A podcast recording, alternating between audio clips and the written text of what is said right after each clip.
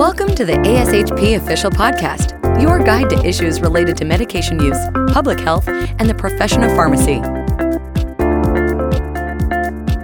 Thank you for joining us for Wellbeing and Resiliency in Pharmacy Practice. This podcast is a forum where you can listen in as members share successful strategies on wellness and resiliency in both their personal and professional lives. My name is Brooke Stevens. I'm a clinical pharmacist and specialty pharmacy clinical manager at Indiana University Health, and I will be your host for today's episode. With me are Dr. Sina Haynes from University of Mississippi and Dr. Melanie Townsend from Billings Clinic. Thank you for joining us today, Dr. Haynes and Dr. Townsend. Let's get started talking about today's topic, well-being and resiliency in pharmacy practice. For our first question, the pandemic has been challenging for many individuals on a personal and professional level. Have you seen any changes to the well-being of your residents since the beginning of the pandemic? Sina, we'll start with you. Thank you, Brooke. And it's wonderful to be here to spend this time with you today. I think this is a great question. I think most of our listeners might know that certainly before COVID came, roughly a third of Americans were already feeling lonely. We know that the mental health statistics were not glowing before COVID. And I think this has certainly been magnified by the pandemic. And therefore, COVID has certainly impacted our residents. I think often our residents come to us more so matched from out of state, and they're coming a long distance from home to the unfamiliar. I think it's very natural for many to feel disconnected, to feel anxious regarding this unknown or feeling somewhat isolated, which is what residents have been having to certainly face with COVID when we were in the shutdown. And so it impacted their ability to get acquainted with their new colleagues and with their new area that they're living in for the year of their training program or more. And I think that then hampered or hindered the ability to develop some new routines or rituals. I think the pandemic has changed how we acculturate in so many ways due to the shutdown and for so many being in remote status, working in telehealth. I think we have been facing unprecedented times. And so I imagine our residents, like all of us, have had fear about working in healthcare, being a frontline health professional, perhaps have faced challenges in terms of their own sleep and work life, their ability to focus on self-care and self-love, and perhaps at times feeling overwhelmed. I know that personal health and safety for themselves and from their loved ones is really tantamount. And I know individuals handle adversity in very different ways. So it's so very important to have processes and systems and support for all of us during such difficult times because of the impact felt really across the globe. Those are really great points, Sina. I think for us in the beginning of the pandemic, thinking back to March 2020, our residents were really overwhelmed like everyone else, really with the uncertainty.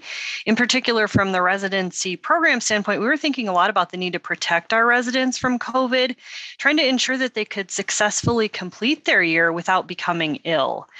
Many of our organizational meetings, like a lot across the country, we moved to virtual platforms or many opportunities were actually canceled. So we had to reevaluate how our residents could achieve their objectives for the year with the currently available options. So we did become a lot more creative at that time, but there were growing pains transitioning to the virtual platform, virtual meetings, shifting around rotations like many around the country probably had to do things like we did where rotations became virtual learning.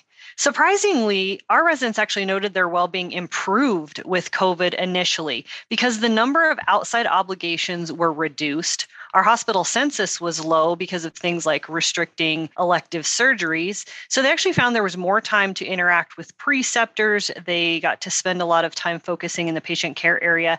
And we actually did allow them to work from home on project days to allow some of that safety, not asking them to come to the hospital just to do projects. The next residency class, though, in 2020 to 2021, they had a good baseline well-being.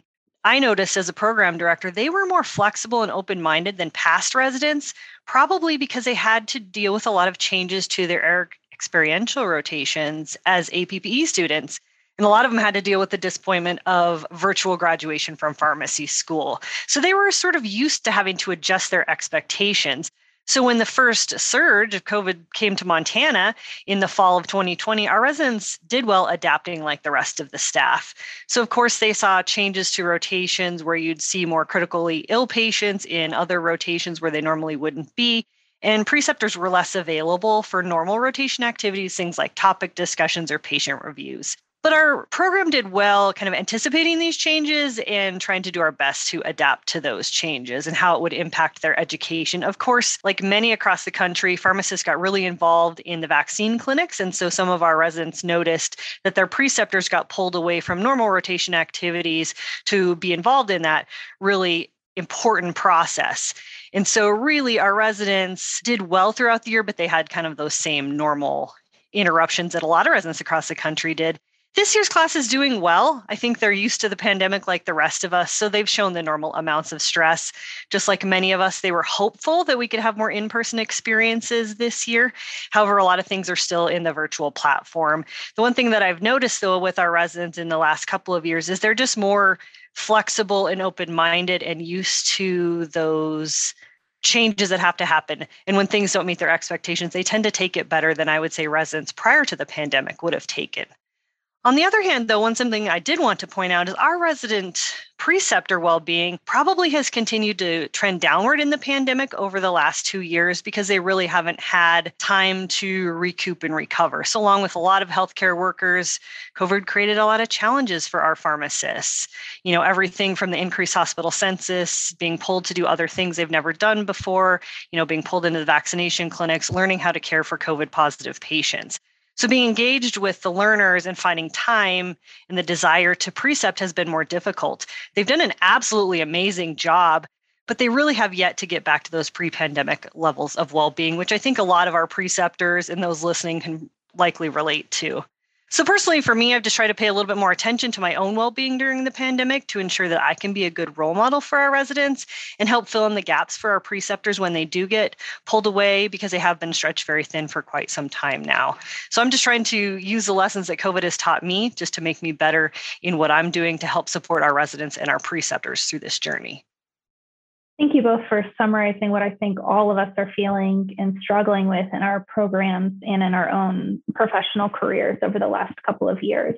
Knowing all of the changes that have occurred with the pandemic, what has your organization done to address some of these challenges? We'll start with you this time, Melanie. Thanks, Brooke.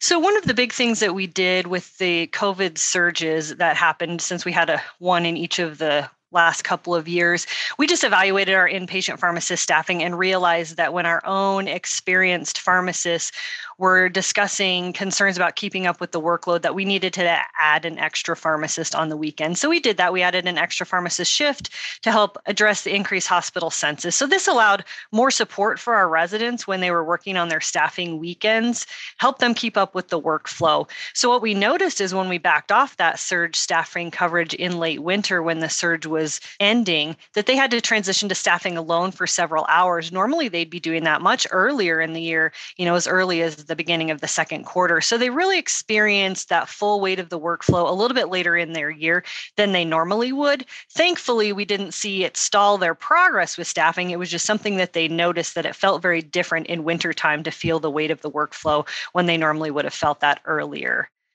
Similar to other places, you know, we try to use the virtual platform as much as we could, hold virtual meetings. We did see some activities actually restarting when we got more comfortable with the virtual platforms. It did make certain activities such as presentations easier. Our residents have commented on feeling comfortable with presenting to the virtual audience, but it also makes other activities a little bit more difficult for the residents. So actually crafting a group discussion in the virtual environment is a little bit more difficult. And they also did have fewer opportunities to precept students since a lot of our student activities or student rotations were either postponed or canceled or reorganized.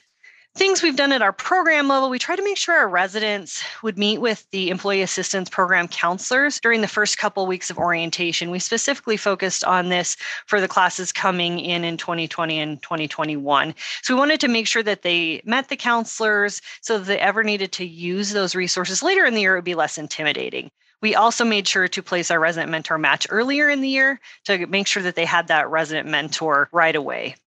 And when we were looking at the class coming in for 2020, we actually evaluated our whole yearly schedule and actually used a longer orientation period for the residency class. And we pushed back some of their initial pharmacy practice training to allow them more time to get acclimated to residency, make sure they were licensed as pharmacists, because we were dealing with the nationwide issue where there weren't enough testing centers when we originally had these residents coming in. And so there was a lot of work being done to try to make sure residents could sit for exams in a timely manner.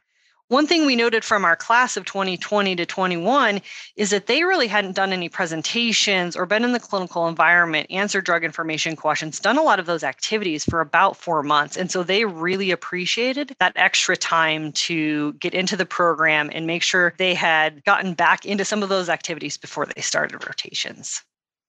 So for us, prior to the pandemic, I would say even before accreditation services was surveying programs regarding well-being related initiatives, I developed a well-being longitudinal learning experience to help support resident well-being. At the same time, I was already developing electives to teach our students about their own individual well-being and then taking that further to understanding well-being in the workplace and resilience. So it made sense to take this opportunity to develop a similar learning opportunity for our residents, knowing how equally important it really is. Similar to, I think, what has already been shared by Melanie, we wanted to be sure that our residents had access to utilize, if needed, our EAP programs, our counseling service, or our hotline, making sure that the topics that we covered are rooted in appreciative inquiry and positive psychology research. And I would also add that this experience of bringing our PGY1s, our PGY2s, and some of our neighboring partners, our partnering residency programs that are part of our teaching and learning curriculum, really brought an additional benefit, because it brought our residents together for this purpose of building their well-being and resilience muscle, and for bridging more community and connection among our residents with an opportunity for peer support. I also wanted this to be a very supportive and encouraging experience. So didn't want this to necessarily be a formal requirement in our farm academic or require a formal evaluation, sort of outside of a guided reflection and action planning tool process. And also, I think similar as Melanie shared, our RPDs did obviously need to modify, and some of which has been sustained, the training program as needed so that it can include more things like remote monitoring, telehealth services, needing to do virtual presentations and discussions. And I think some of that, the virtual presentations and discussions, I know is an example, not unlike telehealth, that has been sustained because often residents are traveling from site to site, and it gives them the opportunity to perhaps reduce the amount of time in transit to still engage in commitments and expectations, and giving back perhaps some time efficiency in their day. Thank you both. I think it's really great to hear different perspectives on the things that you've done to help your residents. And that way, programs across the country really can utilize this information depending on their size, their structure, and the individual gaps within their programs. Moving on to the next question, have any of you experienced any resistance in establishing or maintaining these well-being programs that you have been working on, and how did you address it? Sina? Thank you, Brooke. I have not met any resistance from my colleagues, and I really appreciate the support in keeping this experience year to year by my colleagues, and I think many of the listeners would agree. We know that as training programs get tighter and tighter each year with meeting all of the residency accreditation standards as they are revised, and we are balancing shifts in practice site commitments or experiences, meeting resident interest areas, it gets kind of hard to fit it all in. But clearly this is and is supported to be a very clear priority area that we need to sustain from year to year and continue to evolve and grow based on the residents' interests and needs. I think in regard to the residents, I've been very fortunate that they are very engaged in the activities and the assignments or this action planning process requested of them. As I mentioned, since it's not a formal learning experience for us, I think they see that differently than some of the other consistent and frequent evaluative pieces that one expects to have in their residency training program. So the deliverables and the things that they're working on are kept separate and really meant for their own self-care, self-love, self-reflection. And I think that that's also been meaningful for them.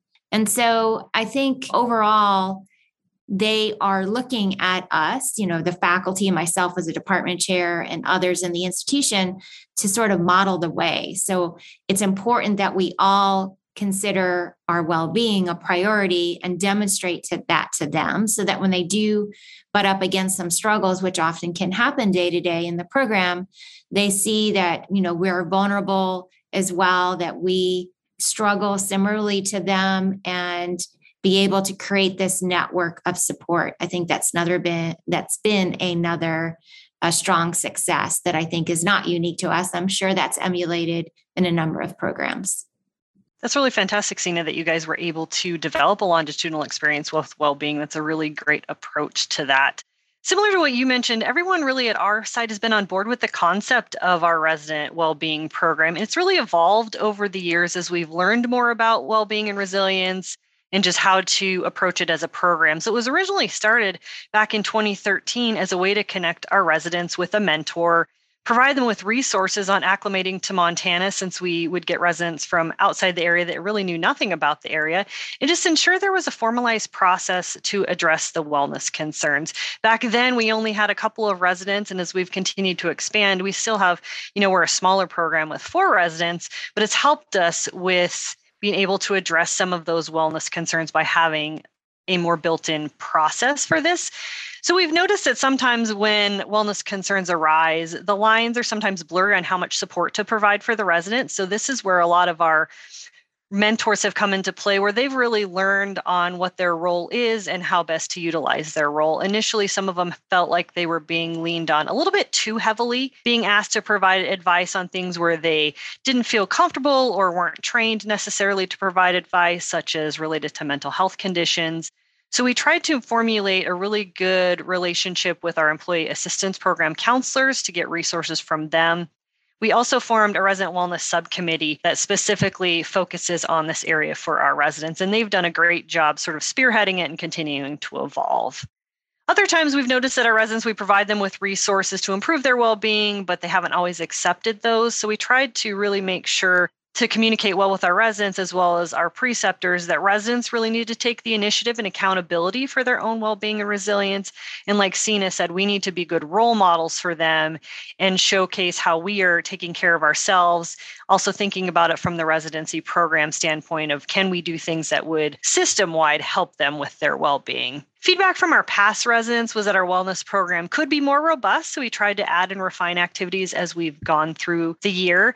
And like Sina mentioned, our main challenge is how do you fit everything in without it starting to detract from other residency responsibilities? So it's a nice delicate balance between paying enough attention to their well-being and providing them with resources to build up their resilient skills versus paying too much attention where every decision feels like we're evaluating it under the lens of well-being versus things like academic progress.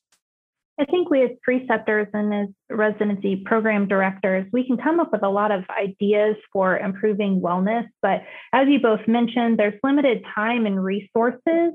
So it's really important to determine which changes will be most impactful for our residents in our programs.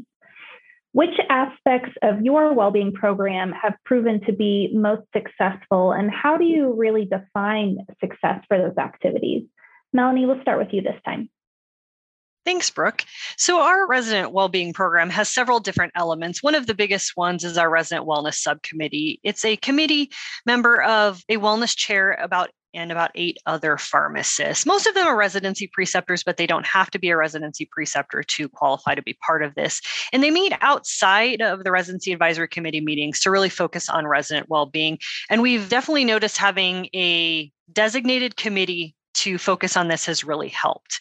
We also have the formal mentor selection process for our residents, which usually occurs in the orientation period. These are typically pharmacists, usually preceptors, and they volunteer to be part of this process. And so then they meet up with the residents and they get to know each other a little bit. And then we do a mini match process to figure out how they're going to pair well together.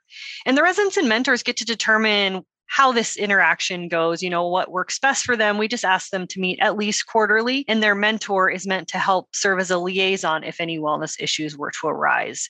We've also, in the last couple of years, implemented some more formal assessments of well-being. So we do some baseline assessments with our residents, as well as some quarterly assessments. At baseline, we've done some different things related to like their learning styles, but we also, in the last couple of years, have had them complete a GRIT score to basically assess their baseline level of grit, as well as we implemented a professional quality of life index that our employee assistance program had suggested, because it does have several different things that it measures in the professional quality of life index, things such as burnout, but it also addresses some of the other areas, including compassion satisfaction and secondary traumatic stress from working in the healthcare environment. So we continue to evaluate what is the best to do for baseline assessment and repeat assessments for well-being. And I know there's been a lot of great things put out on things like ASHP Connect related to this. So we're going to continue to evolve as time goes on, because our residents commented that it doesn't always necessarily feel like it's the best scale for them.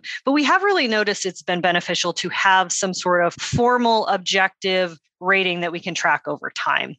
Other things that we do that we found are helpful is we send our residents out to dinner a couple of times with the employee assistance program counselors to talk about different topics related to well-being, things like preventing burnout, work-life balance, transitioning out of residency, all different kinds of topics that are great.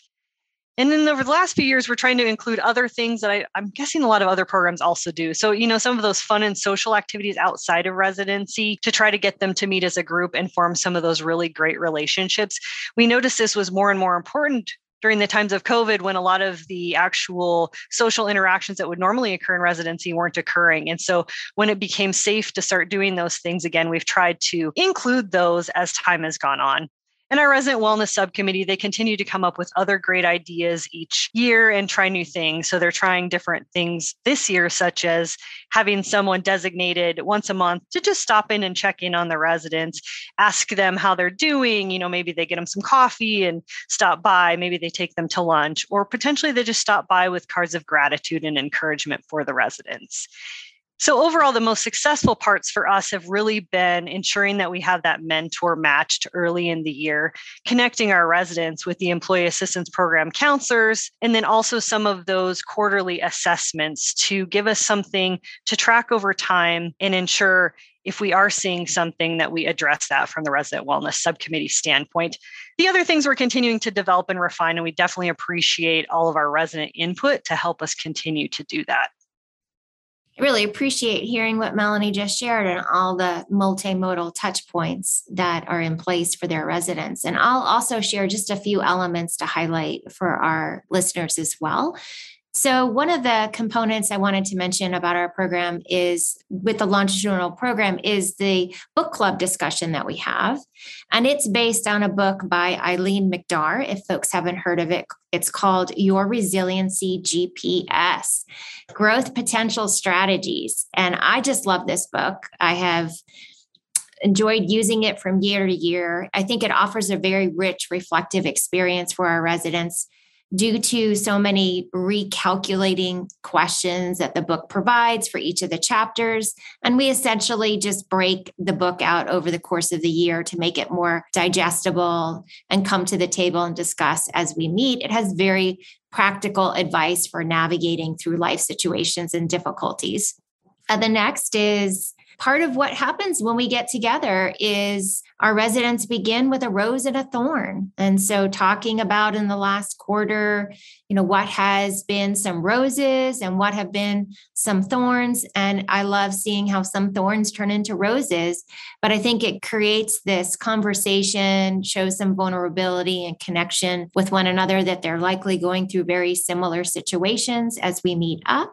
Part of our time together, the residents are tasked to share well-being resources with one another. This takes on so many different shapes, sizes, situations. Some are bringing poems forward, books, podcast. It might be something on Instagram, a person they follow.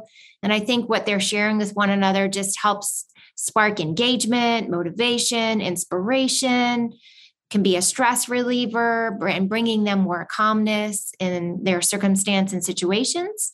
I think the action planning tool that is expected of them is something they enjoy doing. It gives them a framework to follow, to raise more self-awareness, to explore more of their intrinsic motivation. And of course, couldn't we all use more of reflection time? So that gets more into that metacognitive state of mind, that thinking about your thinking. There's so many topics that are covered in this curriculum. I'll just mention very few for time, but things like, as you would expect, dimensions of well-being based on the SAMHSA's definition, gratitude, active optimism, professional fulfillment, the science of happiness, the science of mindfulness. We too incorporate some instruments that are validated, very similar to what you've heard. And this is done for us baseline 6 months and the end of the year. And some examples of what we assess would be a GPS for resilience, which happens to complement the book I mentioned. So look at the 5 facets of mindfulness to see if they are experimenting with mindfulness. How does their mindful muscle grow over the course of the year? We also do the PERMA approach and its assessment and several others that I can certainly share for anyone who's interested. And we also look at a pre-post of our objectives established in this learning experience. And then finally, I would share that something new I've tried this year with faculty and have invited our residents to join in on is called well-being rounds.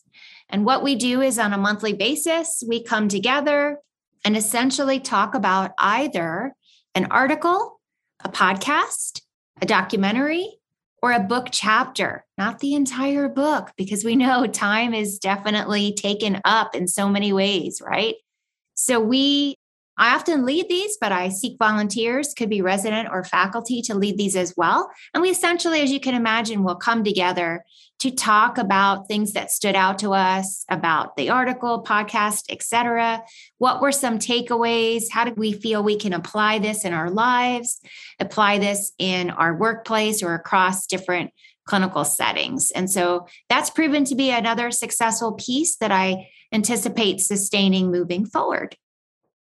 Thank you both for sharing insight into tried and true programs and activities that you've used in your programs. I think it's really great to have a wide variety of options so that programs across the country can really select those that are most applicable to their program and to their residents. I think most programs, even after implementing these sorts of activities, still will have residents that struggle and need additional support. So what formal processes have you developed to address those residents needing additional support outside of the scope of your wellness program? Sina? Thank you, Brooke. I have a coaching background. I am a board certified health and wellness coach, and I'm also a credentialed well-being coach. And so even though our residents have a mama, papa bear, as I always like to say, and they laugh at me, but I make myself available to meet with the residents since primarily I'm meeting with them as a larger group.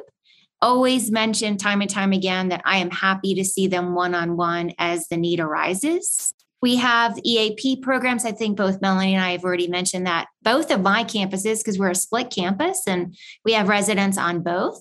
So those are available. The counseling hotline is also available. On our medical campus, we have something some folks might be familiar with called a RISE program, and that's Resilience in Stressful Events program. I've been trained in that, and it's modeled after the work that was started at Johns Hopkins, and it essentially provides support for second victim training. It gives us an opportunity so that we can be there to be able to support and meet up with individuals across health professions who may have had any kind of near miss or a sentinel event occur as a step prior to getting enrolled in an EAP program or counseling program. So sort of being ready to be present and support individuals no matter what their profession is. And that is also available for all faculty, staff, and employees. We invite them to have a seat at our departmental wellbeing and hospitality committee to be able to use that as a platform to share other ideas, needs, or input. And then I also happen to wear the academic advising hat for our PGY2s in particular. I meet with them monthly. So I try and capitalize this time to also check in with them on how they're doing with their ongoing clinical experiences, their teaching responsibilities and projects.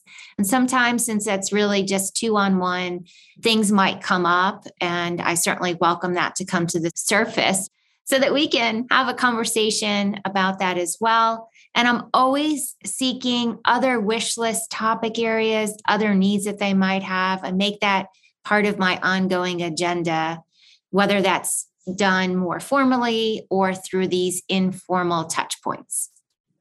That's really fantastic, Sina. You guys sound like you're way ahead of the curve even before the pandemic and have really made an amazing program. I want to be coached. I want to go through your program. That sounds really awesome, actually. Thinking about what we do to address those things outside of the wellness program, those bigger issues.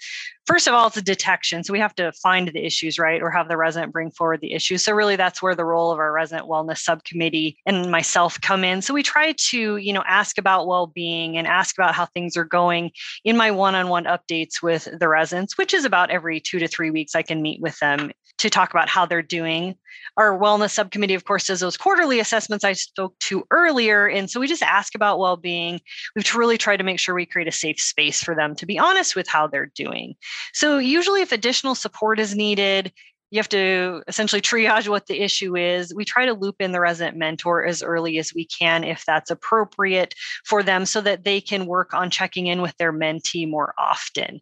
Because our wellness subcommittee is really well connected with our EAP counselors, then usually the way that would work is our wellness chair would reach out to the EAP counselors just for general advice, not specifics about the resident scenario, to see if there's any general tips and advice that we could provide to then circle back to the resident and give them those resources. So with the wellness committee, the mentor, and myself, we check in, we try to offer that support and provide the resources to the resident. If we do suspect EAP is needed, then we will strongly encourage it for them, and we hope that they will take them up on that offer to do so. We're definitely very supportive if they want to fit that into their day and they need to, take time away from residency to do that. We're definitely very supportive of that. So then also, I will meet with them if there's things that we can do that need to be addressed outside of the resources, things like adjusting workload or whatever it really needs to address a specific issue at hand. Some of those larger issues that'll come up in any residency program over time, if you have residents long enough, you're going to have different wellness concerns that come up. Things like leaves of absence. Those, of course, would be handled in conjunction with our human resources department, just like it would be for other employees.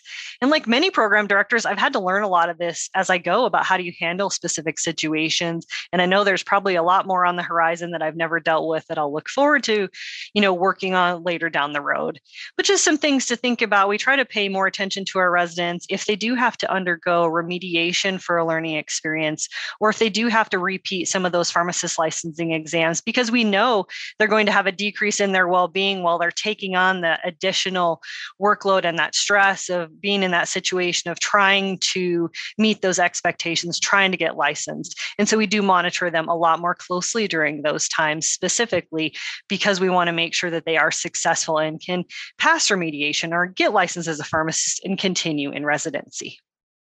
I think you both started to highlight that some of the issues that our residents struggle with can be really sensitive topics and put them in a vulnerable place.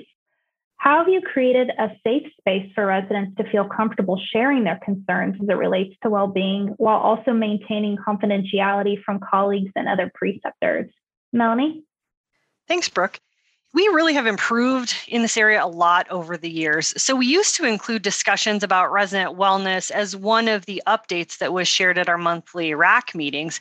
However, as the size of our residency advisory committee grew, upwards of around 25 pharmacists, it was decided that wellness really should have a separate meeting because of some of the nature of the wellness concerns are sensitive, and trying to make sure that we have a group size that is appropriate to help with issues that arise, but really those sensitive issues are not being heard by too many ears that really want to keep it a smaller group. So that's one thing that we've done that's been really helpful is they meet separately. And then as issues arise within those wellness committee meetings, then the chair comes to me as the residency program director and we discuss it that way. So we've also made sure that our mentors and our residents know, which conversations are confidential. So the discussions between our residents and their mentors are confidential, and we make sure that they know that. We be sure to ask our residents permission if they're going to share information with others after they've had those confidential conversations. They are aware, as our residents, that the summary of those quarterly assessments they do with the Resident Wellness Subcommittee, some of those scoring systems I was talking about earlier, they do know that those conversations are summarized, and the assessment talking about their wellness goals do get summarized, sent to me, and included in their development plan. So they're aware of which parts of the conversations are confidential and which parts are included, in things like their development plan. Other things that have really helped us a lot in the last couple of years is just really getting to know each other. This has made a huge difference in really how we interact in an entire program level. So we do a baseline assessment of leadership styles with all of our residents. There's many different tools you could use. We use the Five Voices assessment here. And we've had all of our preceptors complete it, and we have our residents complete it during orientation. So once they complete their voice assessment of the Five Voices, then we talk about everyone's voice order. So what are your more comfortable voices and what's more difficult for you? How do we interact best? What things will trigger one type of voice versus another? And we share that with each other. It's really helped our communication significantly, having that standard way of approaching one another. So that way we can feel safe expressing concerns. And just the organization that I work in, Billings Clinic, has put a lot of effort into making sure employees feel safe to express concerns. And so we train our residents in the principles of highly reliable organizing, or HRO. So all employees have to learn these universal skills. And some of those universal skills focus specifically on how to feel safe speaking up, asking clarifying questions, or expressing concerns. So we've noticed that having those skills and that uniform vocabulary really has helped our residents when they need to speak up and ask a difficult question, or if they need to cross-check their preceptor or myself. And we encourage that. We want to make sure that if they do notice something that we could do better, that they feel safe to bring it up. So we've really tried to hit it from multiple avenues, and I think it's worked well. Obviously, we've learned from our mistakes in the past, and we continue to solicit resident input to make sure that they do feel safe expressing their concerns to us. Well, I really appreciate the diversity of what Melanie just shared in creating such a strong, safe space for the residents. I think for us here, I begin the training program year by establishing a set of ground rules to really help support psychological safety right from that first meeting. And I know I've mentioned this several times, but again, that action planning tool really is meant to help create safety as well, and gives them an opportunity to reflect in action, on action, so that I can become more aware of what's been happening in the in-between times when we're not meeting. I read them all, every single word before we meet, to use this as perhaps an opportunity to screen for any red flags or other feedback and needs that they may have. And maybe because they're not comfortable to speak up and to bring that forward verbally. I mentioned the roses and thorn concept or component to our quarterly meeting process, because again, it really brings this layer of relatedness and connectedness to know that they are going through similar challenges with each other, and also to celebrate successes together. As I shared, I appreciate that our faculty, their core preceptors, are showing vulnerability in meetings and in ongoing conversations to help our residents know their struggles are very similar. We here developmentally have used the 5 languages of appreciation in the workplace, and that's something our residents can get exposed to in better understanding people's primary and secondary workplace love language. And then I would say, finally, we have an opportunity for anonymous feedback at large amongst faculty, staff, and students and residents. And I particularly provide feedback boxes or idea boxes that are available in lounge areas on multiple floors in the building that are locked. And I'm the one who does a sweep to sort of look in those regularly at comments shared, things that needs to be addressed, or things we might need to be monitored, I think, because it's very important to give everyone voice.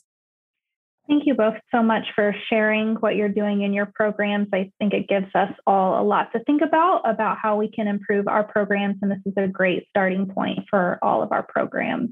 That's all the time we have today. I want to thank Dr. Haynes and Dr. Townsend for joining us today to discuss well-being and resiliency in pharmacy practice. If you haven't had the chance, I encourage you to visit wellbeing.ashp.org, where you can learn more about our partnership with the National Academy of Medicine, resources to promote wellness, and strategies to manage burnout. Thank you for listening to ASHP Official, the voice of pharmacists advancing healthcare.